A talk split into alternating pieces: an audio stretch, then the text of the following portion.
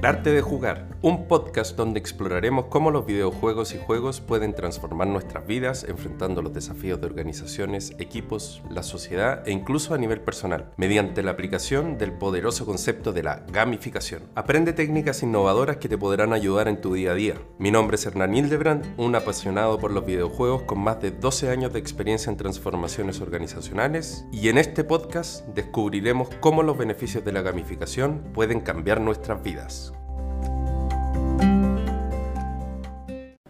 Bienvenidos a un nuevo episodio de El arte de jugar, un podcast dedicado a concientizar sobre las técnicas de los juegos y los videojuegos son llevados al mundo organizacional y educacional para generar impactos positivos a nivel personal, grupal, organizacional y social.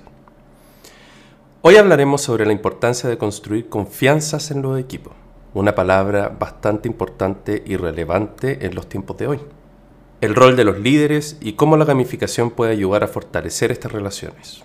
Acuérdense, estas técnicas de juego pueden desarrollar habilidades y además si es que uno las mantiene en el tiempo puede ayudar a sostenerlas.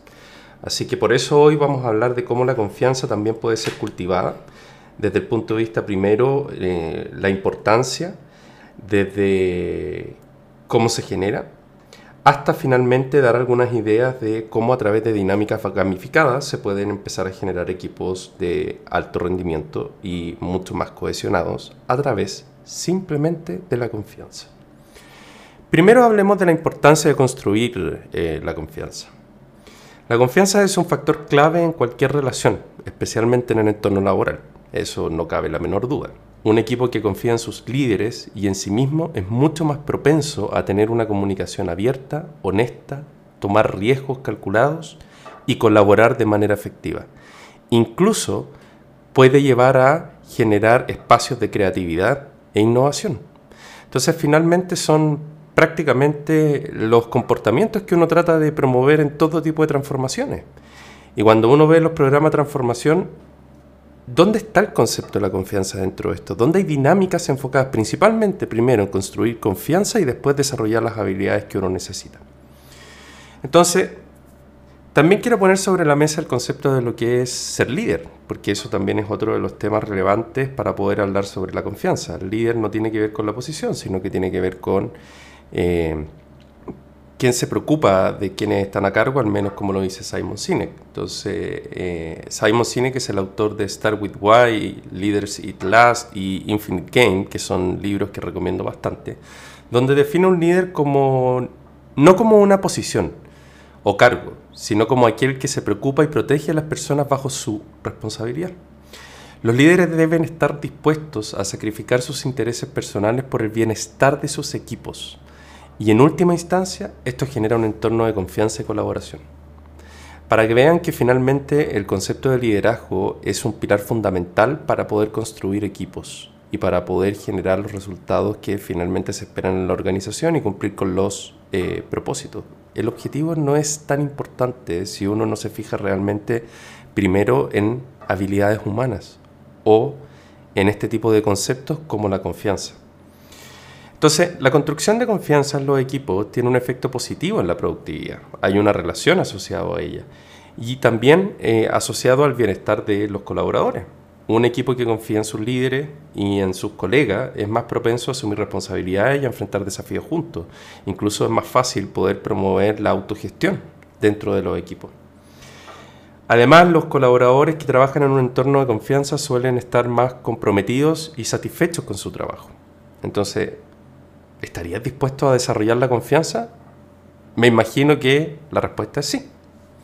Ahora hablemos algunas de algunas recomendaciones para construir eh, esta confianza que estamos conversando sobre los equipos. Una de las recomendaciones es promover la comunicación abierta y transparente. Y esto también depende de cómo los líderes lo generan. Los líderes deben fomentar un ambiente en el que todos se sientan cómodos compartiendo sus ideas, preocupaciones y logros, de hecho, los líderes no pueden tomar una posición de poder recriminar a alguien porque tenga una idea que bajo su concepto es mala. Eh, no hay ideas malas, para ser honestos, sino que hay ideas que tienen distintos objetivos o, distintos focos que finalmente fueron creadas por la forma en que la persona aprendió, por el entorno en el que está y por el ambiente en el que se encuentra. Entonces, eh, un líder en vez de decir tu idea es mala, eh, quizás puede decir, ¿y qué pasa si? Y mejorar o contribuir o complementar la idea de esa persona que está eh, promoviéndola. De hecho, solamente el hecho de dar ideas es algo a reconocer dentro de los equipos. Si uno los cuarta o prácticamente los critica, lo que va a hacer es que finalmente los equipos van a dejar de dar ideas. El otro tema importante también dentro del liderazgo y la confianza de los equipos es cumplir con las promesas y los compromisos, o sea, ser súper consistente. Los líderes deben ser responsables de sus acciones y asegurarse de cumplir con las expectativas del equipo, tener un conocimiento de cuáles son las expectativas y poder cumplir también las promesas que se van generando es parte de generar confianza.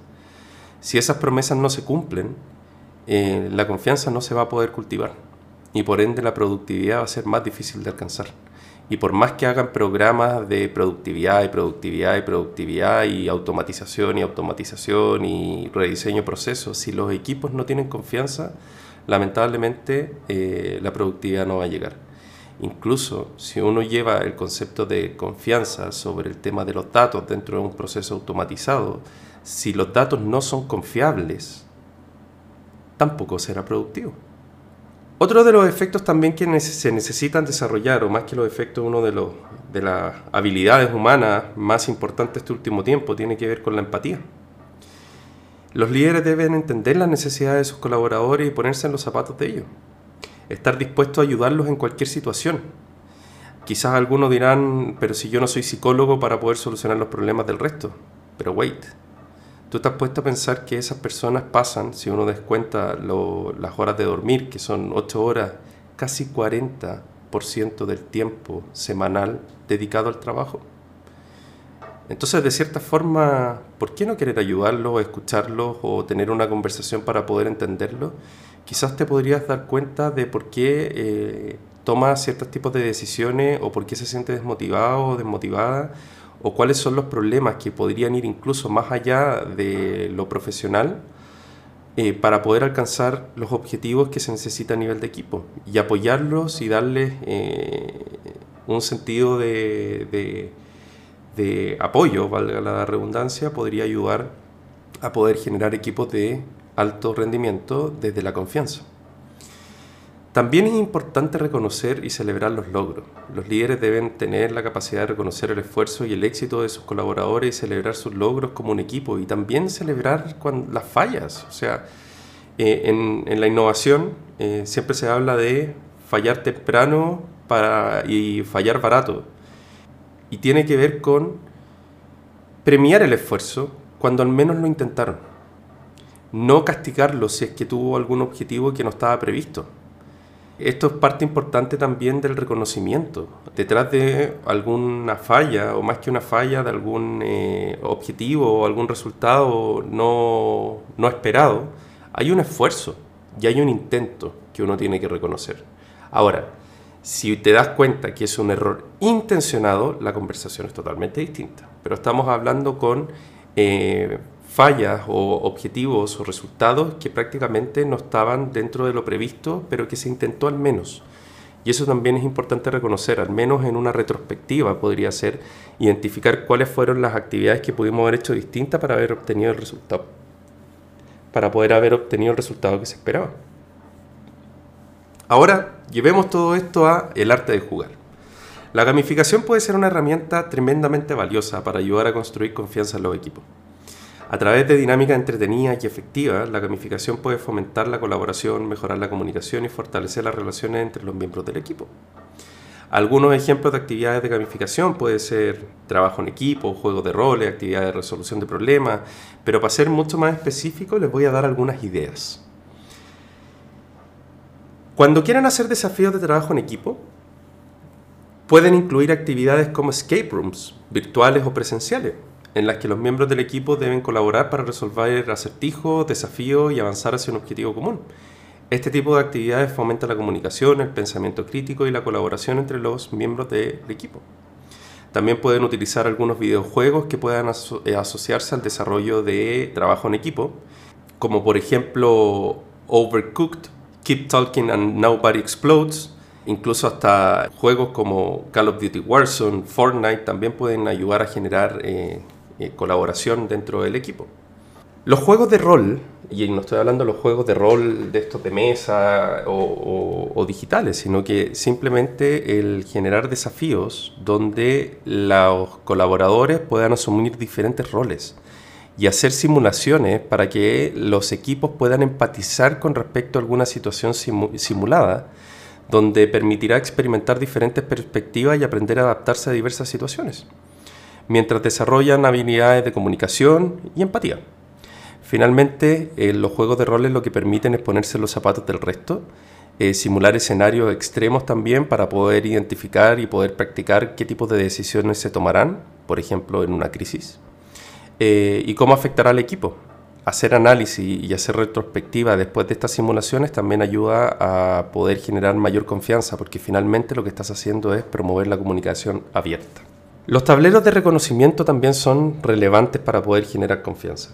Crear un tablero de reconocimiento donde los colaboradores puedan otorgar puntos o medallas, insignias a sus compañeros de equipo por sus logros, contribuciones o actitudes positivas puede fomentar un ambiente de apoyo y reconocimiento mutuo. El reconocimiento también es relevante dentro de los equipos de alto rendimiento y los equipos que tienen alto nivel de confianza. Las dinámicas de storytelling también podrían ser otro tipo de ejemplo, donde los líderes pueden organizar sesiones en que los colaboradores compartan historias personales o profesionales relacionadas con un tema específico como un desafío superado o un logro alcanzado. He escuchado en algunos casos que se ha utilizado incluso hasta el teatro para poder hacer simulaciones. Aquí ya estoy mezclando un poco lo que tiene que ver con los juegos de roles quizá y las simulaciones con el teatro para poder generar estos desafíos de storytelling o dinámicas de storytelling. Esto puede ayudar a fortalecer las conexiones emocionales, que es bien relevante para eh, poder desarrollar este tipo de equipo, y la confianza entre los miembros al conocerse mejor. Estos son solo algunos ejemplos de cómo la gamificación puede ser utilizada para fortalecer la confianza. Al incorporar esta dinámica en el entorno laboral, eh, los líderes pueden fomentar un ambiente de colaboración y apoyo, mejorando así la eficacia y el bienestar de sus colaboradores. En resumen, construir confianza en los equipos es esencial para el éxito. Es tremendamente importante hacerlo. Y el bienestar de sus colaboradores también juega un rol importante. Los líderes deben centrarse en cuidar y proteger a su equipo, y la gamificación puede ser una excelente manera de fomentar la colaboración, la confianza en el entorno laboral y también generar ambientes laborales donde las personas se sientan mucho más cómodas y finalmente se sientan felices de ir al trabajo. Así que eso es por hoy. Quería compartirles un podcast más corto, más resumido, más específico y con recomendaciones para que puedan mejorar la confianza en su equipo. Gracias por escuchar el arte de jugar. Si les gusta, compártelo. Y nos vemos en el próximo episodio. Cuídense. El arte de jugar un podcast donde exploraremos cómo los videojuegos y juegos pueden transformar nuestras vidas enfrentando los desafíos de organizaciones, equipos, la sociedad e incluso a nivel personal, mediante la aplicación del poderoso concepto de la gamificación. Aprende técnicas innovadoras que te podrán ayudar en tu día a día. Mi nombre es Hernán Hildebrand, un apasionado por los videojuegos con más de 12 años de experiencia en transformaciones organizacionales y en este podcast descubriremos cómo los beneficios de la gamificación pueden cambiar nuestras vidas.